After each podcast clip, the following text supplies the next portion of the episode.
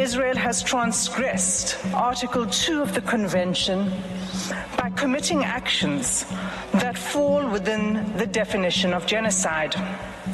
The actions show a systematic pattern of conduct from which genocide can be inferred. The first genocidal act committed by Israel is the mass killing of Palestinians in Gaza. That's Adila Hassim, and this is Alternative Radio. I'm David Barsamian. This edition of AR features Adila Hassim, Richard Falk, and Irene Gendzier on Gaza, a case of genocide. In the wake of the Holocaust in the 1940s, and earlier in the century the genocidal attack against Armenians, the Polish jurist Raphael Lemkin coined the term genocide. In 1948, the UN adopted the Genocide Convention. On December 29, 2023, South Africa filed a case with the UN's International Court of Justice in The Hague, accusing Israel of the crime of genocide in its ongoing assault on Gaza. The convention defines genocide as, quote, the intent to destroy in whole or in part a national, ethnic, racial, or religious group. Israel has dismissed the charge, calling it meritless. In the first part of this program, Joseph Gerson, president of the Campaign for Peace, Disarmament, and Common Security, will be our moderator. As we were shocked by and condemned the abominations of the brutal massacres of nearly 1,200 Israelis on October 7th, we and most of the world's nations stand horrified by what is widely understood as the IDF's genocidal assault against civilians in Gaza and by the escalating settler violence and land seizures in the West Bank.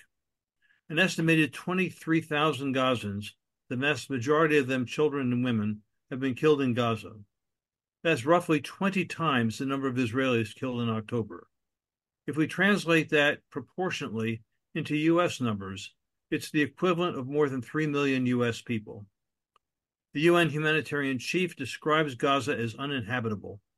Yet the war goes on, Prime Minister Netanyahu pledges that the war will continue for nine months to a year. And powerful currents in his government, uh, the Netanyahu government, are pressing to thin, to ethnically cleanse Gaza's 2 million people. Another Nakba.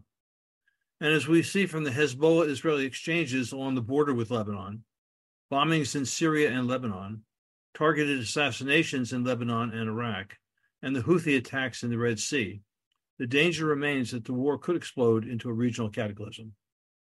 President Biden's embrace of Prime Minister Netanyahu and massive U.S. weapons transfers to Israel have made what appears to be a genocide possible.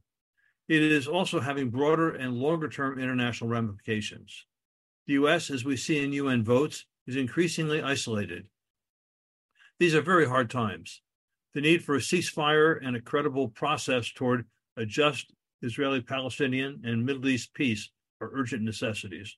My hope is that this evening's webinar will provide the historical background and current analyses that will add to pressure to end the killing and the apartheid and toward a peace that respects the dignity and rights of both Palestinians and Israelis.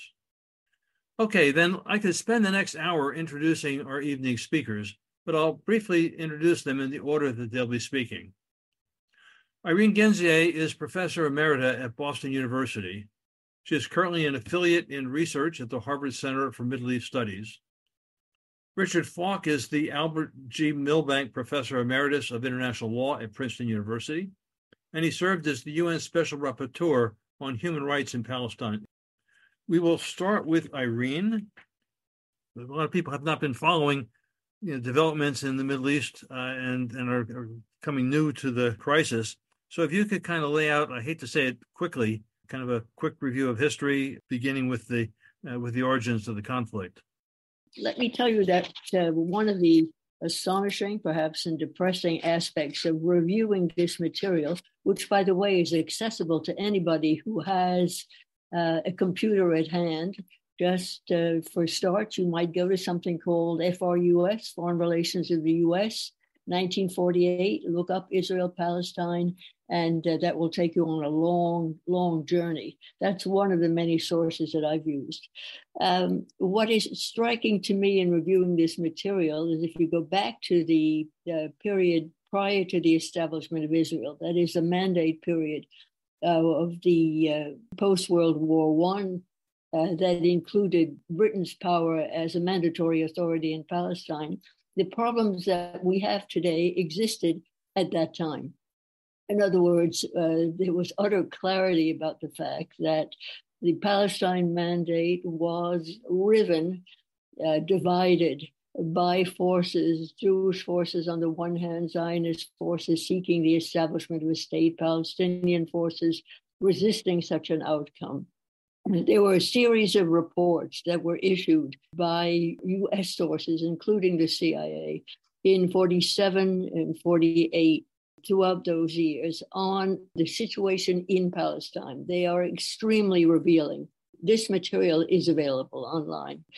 Uh, they are revealing in a sense that they indicate the clarity with which the US understood the, the conflict, understood the differences, was very cautious and calculating in its decision to back uh, Israeli forces after May 48. The calculation was based on an assessment of U.S. regional interests, um, with the with the belief that uh, Israel's uh, superior military forces would probably have a long-term impact in the region, and it was useful for the US not to confront in a negative sense these forces, but rather to co opt them, cooperate with them in supporting its own interests, meaning Arab oil.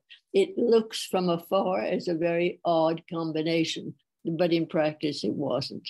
Insofar as Palestine was concerned, the uh, sad truth is that US officials, CIA, White House, they understood the conflict and at the same time uh, decided that uh, it was, if you want, a secondary matter that had the potential to disrupt broader US interests. So if you look at US reports in the fall of 1947, October, November through February 48, March 48, the Declaration of Israel's independence, and uh, July, the sum- summer of 48. What I found uh, of interest, and as I say, disturbing, uh, was the uh, US position, which was first to uh, calculate what impact this might have on US Soviet rivalry in the region. Uh, once that became clear, then a more uh, narrow focus on um, the situation within Palestine. And a very uh, a clear assessment that Palestinian forces or those Arab forces supporting Palestinian forces were militarily inferior to uh, what became Israel after May 48 and therefore was were not uh, worthy of the U.S. support. Uh, there were differences in the in U.S. Uh, government. That is to say, if you look at Department of State CIA, Department of Defense, there was by no means total unanimity, but there was total clarity about what was going on, about the forces involved, and about the possible consequences. Ultimately, the decision of what to be done was based on uh, the impact that Palestine would have on U.S. regional interests, meaning U.S. support for the oil producing states. that perhaps is uh, the the general conclusion that this material leads to. Now, there was a very clear view also that moves to partition Palestine were vehemently opposed in the Arab world, supported within Jewish circles in Palestine, but with uh, some uh, questions, and that uh, partition would, was nonetheless the probable and the most favorable outcome that the US could expect from the situation in Palestine. So the CIA reports on the consequences of Palestine uh, for November 47, February 48 yield a view of the Palestine problem not different from what we are looking at today. Irene, thank you so much. Uh, Richard, to ask you about regional and international implications of the war. What, what are we seeing in terms of this reverberations? What does it mean in terms of, of where we're all headed in the coming years? Well, one interesting way of responding would be to recall Samuel Huntington's 1993 article, The Clash of Civilizations, which ends with the uh, provocative phrase, the West against the rest. And one of the striking features of the way in which the uh, external alignments have developed is you find that the pro Palestinian active forces are all on the Islamic side of the uh, civilizational border or fault line, whereas those that support Israel in an active way are in the European colonial states and the white settler colonial states, of which the United States is the leading one. And the originality of this situation is quite extraordinary because it is the states supporting Israel that have tried to occupy the high moral and legal ground in international political life and have uh, chastised and criticized others uh, for failing to be sensitive to the obligations of international law, of uh, UN Charter, and so on. So you have this situation that has never existed before in relation to what increasingly seems a transparent example of severe genocide. You have the countries that supposedly were championing a world of democratic respect for human rights and law on the side of the genocidal actor. Not only withdrawing from any active uh, effort to prevent genocide, which is an, a central obligation of the Genocide Convention, but actually being complicit in providing uh, material intelligence and diplomatic support throughout uh, this crisis period. And in, in other words, to me, the actual actuality of genocide is complemented by these complicity crimes. And they're not included in this very timely South African initiative before the International Court of Justice that is seeking provisional measures to stop the genocide on the basis of evidence that's overwhelmingly documented in an 84 page, very well crafted uh, application for this sort of relief. So it's a, a very malevolently unusual situation in international life where you have international law demeaned by those states that have historically championed its relevance and now oppose what seems like a strikingly reasonable appeal to the International Court of Justice by saying that that initiative is legally baseless and Israel has said it's a blood libel against the Jewish people. So we have a situation growing out of the carnage in Gaza and the spillover in the West Bank, which is really engulfing the entire world in one sense in a new kind of uh, normative tension. The other thing I would like to say in response to your question is that Israel seems caught now between not being able to win nor being able to afford politically to lose. And their only option in that kind of uh, situation, if I'm correct in assessing it in this way, is to expand the war and draw Iran into an active uh, conflictual relationship that would in turn draw at least the US into the conflict and maybe using the pretext that Iran is close to acquiring nuclear weapons as the basis for uh, launching an attack. It's a very precarious situation which has no logical, plausible way of ending at this point and it's been horrifying up to this stage.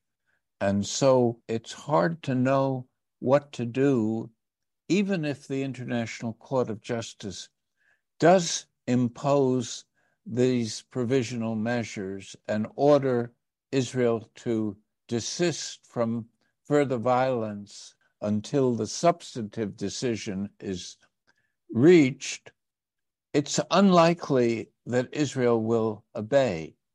Israel has consistently defied international law, and therefore there's a crisis of implementation. The law is there, but the political will to enforce it isn't present. Let me then ask quickly uh, it's one thing to understand understand the world. The other thing, of course, is to change it.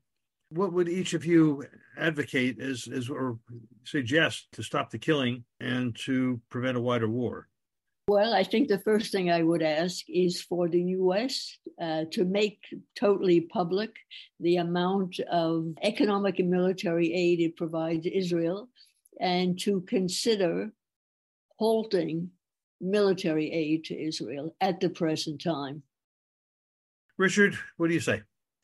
As far as specific measures are concerned, I think in addition to making more transparent the degree to which the U.S. has supplied weaponry from U.S. taxpayer money would be an important supplement to the kind of rethinking of the relationship to Israel that is so important to take place. I would think that also proposing an arms embargo in the General Assembly and perhaps in the Security Council would have considerable uh, symbolic and possibly substantive value.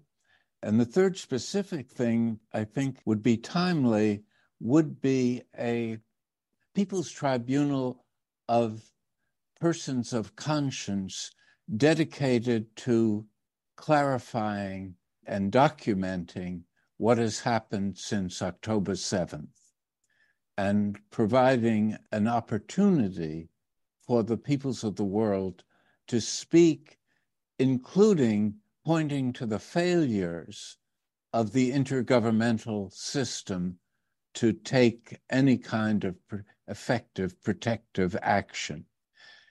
The best hope of the Palestinians is the mobilization of civil society at this stage. And the South African initiative is important because if this court gives a positive result to South Africa, it will escalate the popular participation through global solidarity, activism, and pressure for boycotts in sports, culture, and other domains. That proved very successful in the struggle against South African apartheid. And Israel is becoming a pariah state that has made itself, through its behavior, through the outrageously open acknowledgement of genocidal intent, a pariah country or a rogue state. And this is a moment where civil society can produce a new balance of forces in the world. And if one looks at all the colonial wars, they were won by the weaker side militarily. And that's an important lesson for the 21st century that it isn't weapons that control political outcomes. The US should have learned that in Vietnam, where it won every battle, had total superiority in land, air, and sea, and yet lost the war. Part of the problem is it's unable to learn those kinds of lessons because of the strength of the military industrial complex, the arms industry, the global geopolitical role being played by the US, all the military bases. So one's in a kind of dilemma where we know what we should be doing, but there's no way to get it done. Um, so, a question from George Smith. If, inshallah, the U.S. decided to use the full power of its leverage to bring about an immediate, unconditional ceasefire in Gaza, could it succeed? the answer is that uh, the Israelis have not wanted a ceasefire since the absence of such gives them an advantage that they can continue as they have been doing. Uh, will the U.S. then uh, break its intimate uh, accord with Israel, informal and formal with Israel, and say, no, we demand a ceasefire at the present time? I don't know. Maybe the answer, in part, has to do with the kind of external pressure that the US is facing in the current situation. Maybe they will take that step.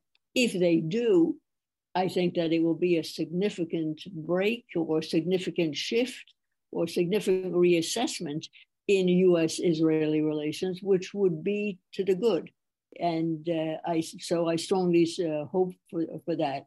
I think that uh, insisting on holding back on a ceasefire is shameful from a humanitarian point of view and really exposes the kinds of interests that move US policy question here is concerned about the constant reference to Iran uh, as supporting terrorism throughout the region. Richard, could you uh, shed some light on the degree to which Iran is involved in supporting terrorism or not? There is a huge propaganda effort to tie Iran to everything that has happened that has produced this crisis, starting with October 7th Hamas attack. You notice even in the mainstream print media like the New York Times, they always refer to Iran backed Houthis or Iran backed uh, Hezbollah, a proxy of Iran. And this is trying to create a consciousness that Iran is our major enemy in the region. And at the same time suppressing the idea that if Iran is backing countries, what the US is doing is multiple times what Iran seems to have been doing. So I think Iran has certainly sympathies with the Palestinian struggle. Those sympathies extend to its political self interest in not being attacked, lots of problems within its own society, but it's dangerous state propaganda that is building up this notion that Iran is the real enemy standing behind this kind of anti Israeli, quote unquote, terrorism or criminality, as was evidenced by the October 7th attack. So I really think it's important to try to understand as accurately as possible the limited degree to which Iran is involved in the direct uh, shaping of the conflict.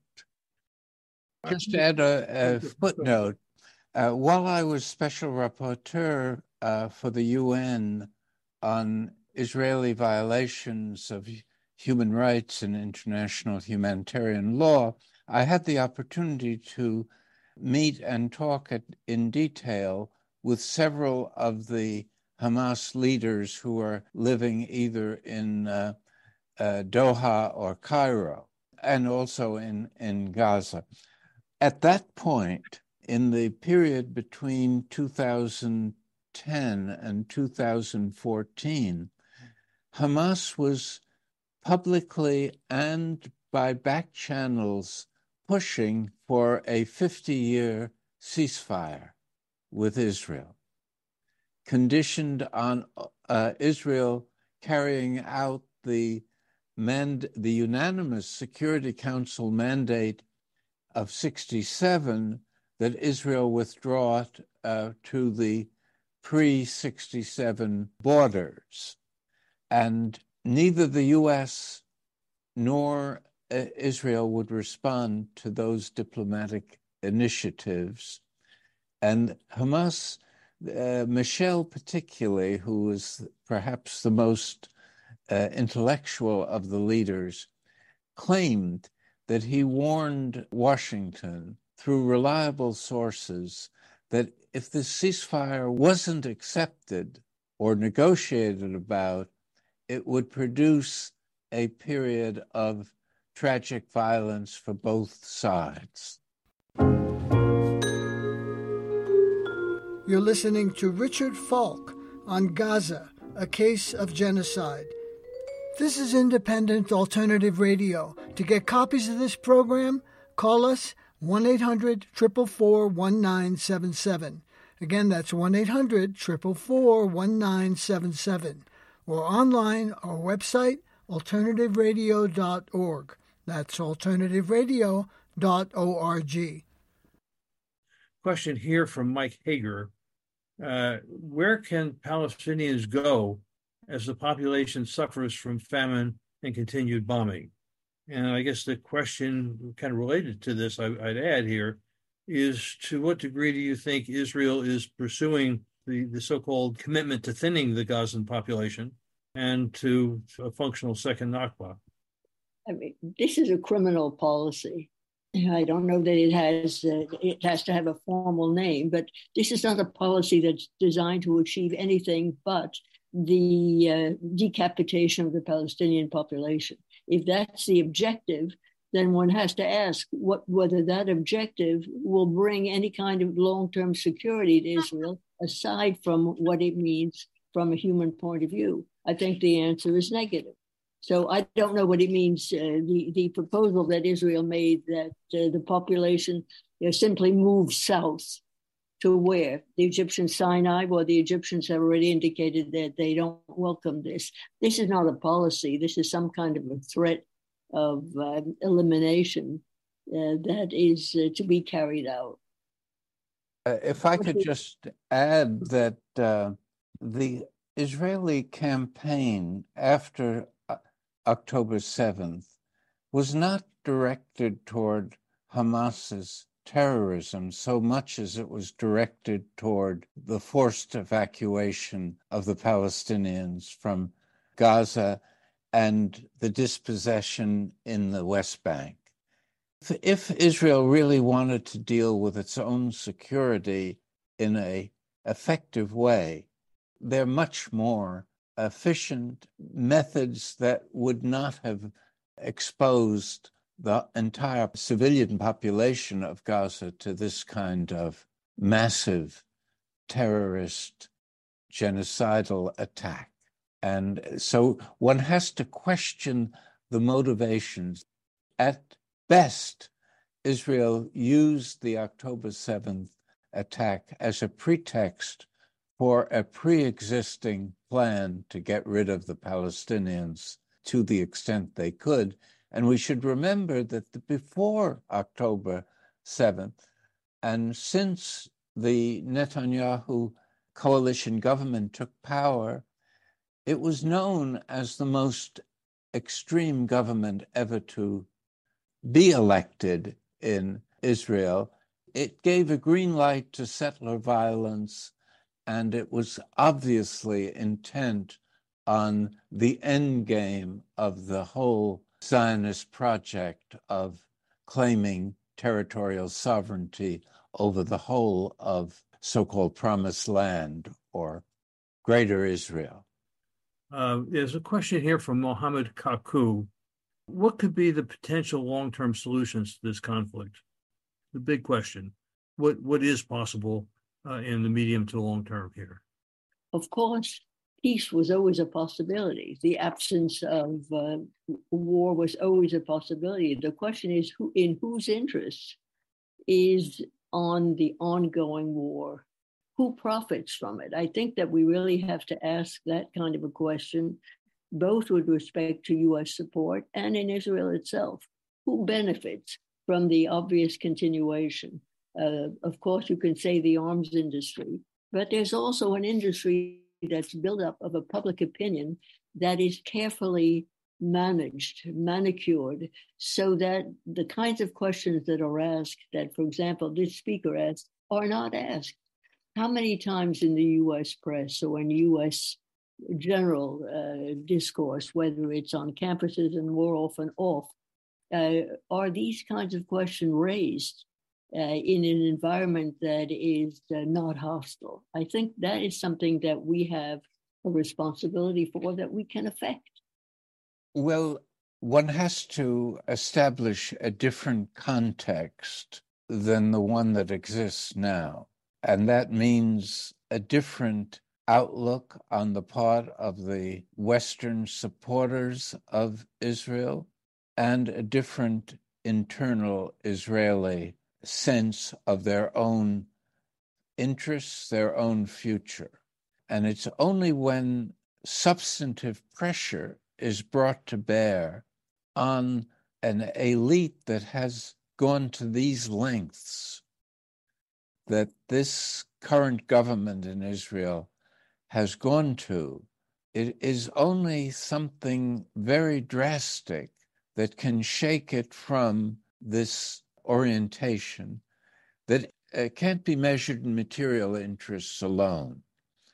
It, it is motivated in part by this kind of visionary Zionism of a, a maximal sort that sees the necessity of finishing the struggle in such a way as to eliminate the indigenous people as a obstacle to Jewish supremacy.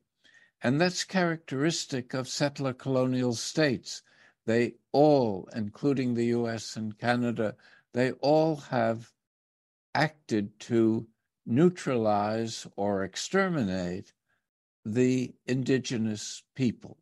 And that's, in my view, what this is all about. This is an effort to of maximal Zionism to crush the relevance of Palestinian people. And we should remember that Netanyahu was waving this map around, including in the UN General Assembly, that had no Palestine on it. And one of the motivations, undoubtedly, uh, of Hamas was to negative the view that Palestine could be erased and the old slogan of a people without a land for a land without a people. That was in this early pre Balfour Zionist utopian thinking, uh, which erased the Palestinians.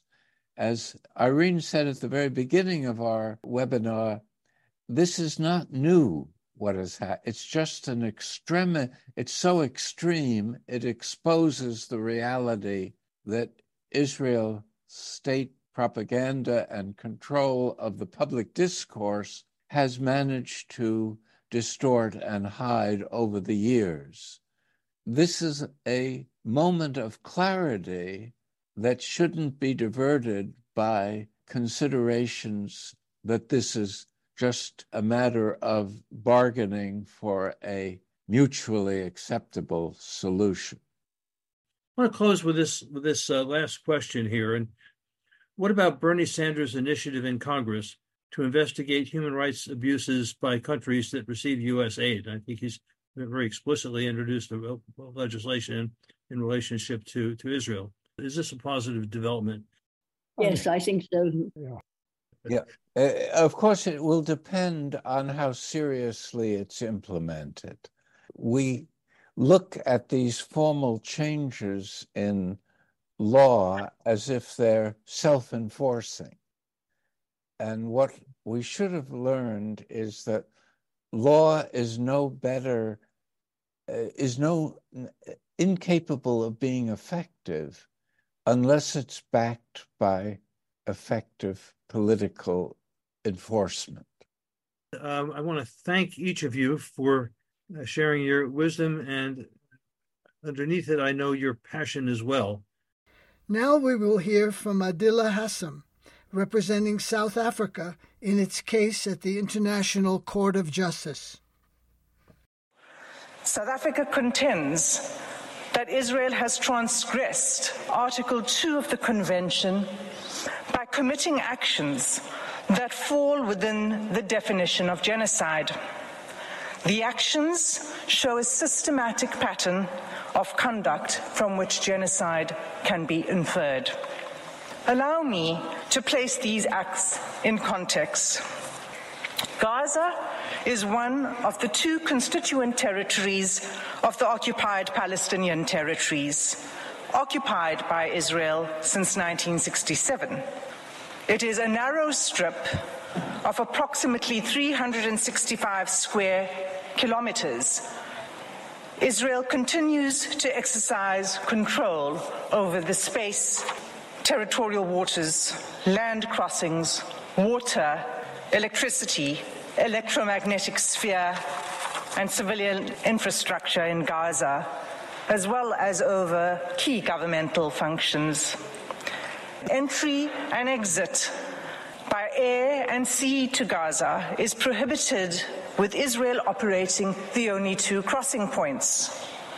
Gaza, which is one of the most densely populated places in the world, is home to approximately 2.3 million Palestinians, almost half of them children. Israel has subjected Gaza to what has been described as one of the heaviest conventional bombing campaigns in the history of modern warfare. Palestinians in Gaza are being killed by Israeli weaponry and bombs from air, land, and sea. They are also at immediate risk of death by starvation, dehydration, and disease as a result of the ongoing siege by Israel the destruction of Palestinian towns, the insufficient aid being allowed through to the Palestinian population, and the impossibility of distributing this limited aid while bombs fall. This conduct renders essentials to life unobtainable. At this provisional measures stage, it is not necessary for the court to come to a final view on the question of whether Israel's conduct constitutes genocide. It is necessary to establish only whether at least some of the acts alleged are capable of falling within the provisions of the Convention. On analyzing the specific and ongoing genocidal acts complained of, it is clear that at least some, if not all of these acts, fall within the Convention's provisions. These acts are documented in detail in South Africa's um, application and confirmed by reliable, often UN sources. It's thus unnecessary and impossible for me to recount all of them. I will highlight only some in order to illustrate the pattern of genocidal conduct Against this background, I move now to demonstrate, in turn, how Israel's conduct violates Articles 2A, 2B, 2C of the Convention. The first genocidal act committed by Israel is the mass killing of Palestinians in Gaza in violation of Article 2A of the Genocide Convention. As the UN Secretary General explained, the level of Israel's killing is so extensive that nowhere is safe in Gaza. As I stand before you today, 23,210 Palestinians have been killed by Israeli forces during the sustained attacks over the last three months. At least 70% of whom are believed to be women and children. Some 7,000 Palestinians are still missing, presumed dead under the rubble.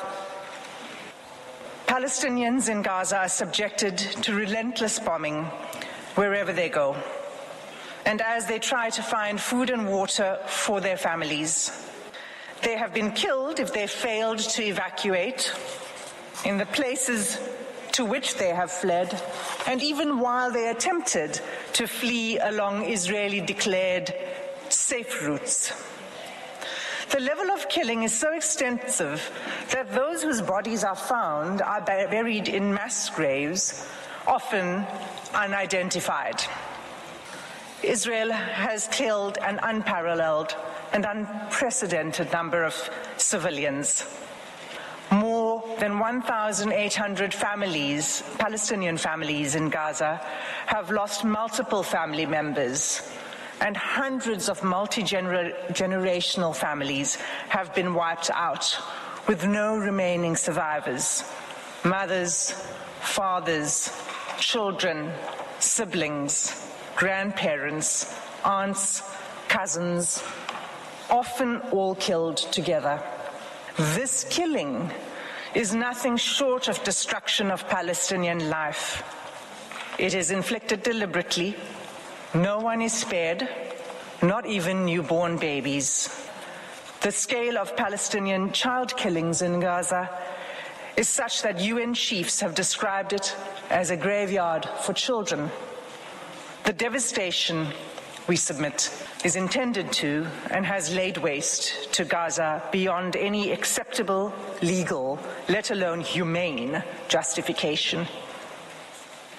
The second genocidal act identified in South Africa's application is Israel's infliction of serious bodily or mental harm to Palestinians in Gaza in violation of Article 2b of the Genocide Convention. Israel's attacks have left close to 60,000 Palestinians wounded and maimed. Again, the majority of them women and children. This in circumstances where the healthcare system has all but collapsed. Large numbers of Palestinian civilians, including children, are arrested, blindfolded, forced to undress, and loaded onto trucks taken to unknown locations. The suffering of the Palestinian people, physical and mental, is undeniable. Turning to the third genocidal act under Article 2C. Israel has deliberately imposed conditions on Gaza that cannot sustain life and are calculated to bring about its physical destruction.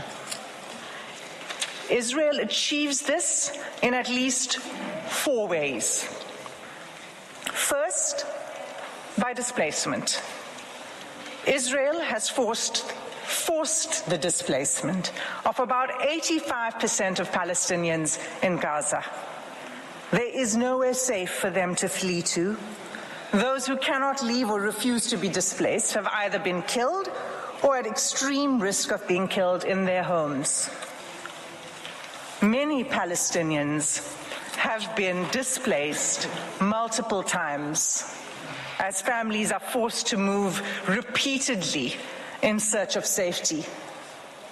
Israel's first evacuation order on 13 October required the evacuation of over 1 million people, including children, the elderly, the wounded, and infirm. Entire hospitals were required to evacuate even newborn babies in intensive care. The order required them to evacuate the north to the south within 24 hours. The order itself was genocidal. It required immediate movement, taking only what could be carried, while no humanitarian assistance was permitted, and fuel, water, and food, and other necessities of life had deliberately been cut off it was clearly calculated to bring about the destruction of the population. For many Palestinians, the forced evacuation from their homes is inevitably permanent. Israel has now damaged or destroyed an estimated 355,000 Palestinian homes, leaving at least half a million Palestinians with no home to return to. The Special Rapporteur on the Human Rights of Internally Displaced persons explains that houses and infrastructure, quote, have been razed to the ground, frustrating any realistic prospects for displaced Gazans to return home, repeating a long history of mass forced displacement of Palestinians by Israel. There is no indication at all that Israel accepts responsibility for rebuilding what it has destroyed. Instead, the destruction is celebrated by the Israeli army. Soldiers film themselves joyfully detonating entire apartment blocks and town squares, erecting the Israeli flag over the wreckage. Second, together with the forced displacement, Israel's conduct has been deliberately calculated to cause widespread hunger, dehydration, and starvation. Israel's campaign has pushed Gazans to the brink of famine. An unprecedented 93% of the population in Gaza is facing crisis levels of hunger. Of all the people in the world currently suffering catastrophic hunger, more than 80% are in Gaza. The situation is such that the experts are now predicting that more Palestinians in Gaza may die from starvation and disease than airstrikes. And yet, Israel continues to impede the effective delivery of humanitarian assistance to Palestinians, not only refusing to allow sufficient aid in but removing the ability to distribute it through constant bombardment and obstruction. On 8 January, a planned mission by UN agencies to deliver urgent medical supplies and vital fuel to a hospital and medical supply center was denied by Israeli authorities. This marked the fifth denial of a mission to the center since 26 December, leaving five hospitals in northern Gaza without access to life saving medical supplies and equipment. Israel has deliberately inflicted conditions in which Palestinians in Gaza are denied adequate shelter, clothes, or sanitation. Clean water is all but gone, leaving far below the amount required to safely drink, clean, and cook. Accordingly, the WHO has stated that Gaza is experiencing soaring rates of infectious disease outbreaks. Cases of diarrhea in children under five years of age have increased 2,000 percent since hostilities began. When combined and left untreated, malnutrition and disease create a deadly cycle. The fourth genocidal act under Article 2b is Israel's military assault on Gaza's healthcare system, which renders life unsustainable. Even by 7 December, the UN Special Rapporteur on the Right to Health noted that the healthcare of infrastructure in the Gaza Strip has been completely obliterated. Those wounded by Israel in Gaza are being deprived of life saving medical care. Gaza's healthcare system, already crippled by years of blockade and prior attacks by Israel, is unable to cope with the sheer scale of the injuries. In sum, Madam President, all of these acts, individually and collectively, form a calculated pattern of conduct by Israel, indicating a genocidal intent. This intent is evident from Israel's conduct in specially targeting Palestinians living in Gaza, using weaponry that causes large scale homicidal destruction, as well as targeted sniping of civilians, designating safe zones for Palestinians to seek refuge, and then bombing these, depriving Palestinians in Gaza of basic needs food, water, healthcare, fuel, sanitation, and communications. Destroying social infrastructure, homes, schools, mosques, churches, hospitals, and killing, seriously injuring, and leaving large numbers of children orphaned. Genocides are never declared in advance. But this court has the benefit of the past 13 weeks of evidence that shows incontrovertibly a pattern of conduct and related intention that justifies a plausible claim of genocidal acts. Every day, there is mounting irreparable loss of life, property, dignity, and humanity for the Palestinian people. Our news feeds show graphic images of suffering that has become unbearable to watch. Nothing will stop the suffering except an order from this court. Without an indication of provisional measures, the atrocities will continue, with the Israeli Defense Force indicating that it intends pursuing this course of action for at least a year. In the words of the UN Under Secretary General on 5 January 2024, I quote, constant bombardments, poor communications, damaged roads, convoys shot at, delays at checkpoints, a traumatized and exhausted population crammed into a smaller and smaller sliver of land. Shelters which have long exceeded their full capacity. Aid workers themselves displaced, killed, this is an impossible situation for the people of Gaza and for those trying to help them. The fighting must stop. Close quote.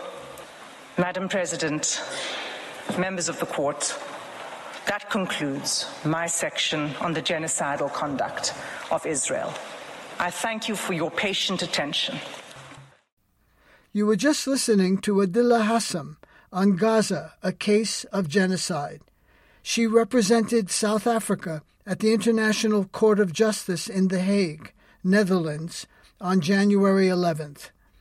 Before that, we heard from Richard Falk and Irene Gendzier.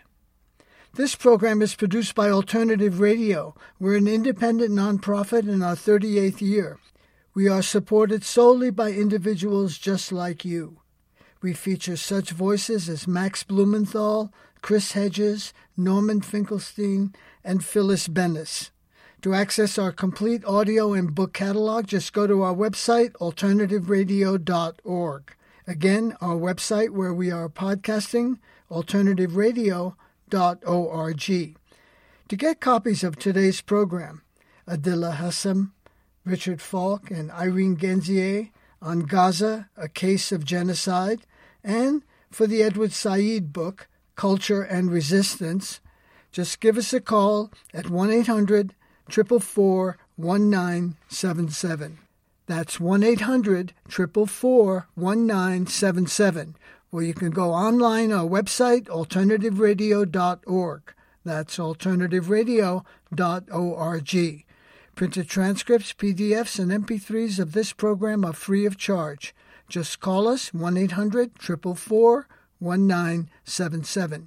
Special thanks to Joseph Gerson. Joe Ritchie is our general manager and editor. I'm David Barsamian. Thank you for listening. We go out with Dana Sala singing Ta'lin to those of you climbing the mountain. يا طالعين عين للجبل يا مول لمقيدين النار بين لليمن يمن عين للهنا يا روح ما بدي منك لكم خلعة ولا لا لا لا بدي زنار. بين لليمن يمن عين للهنا يا روح إلا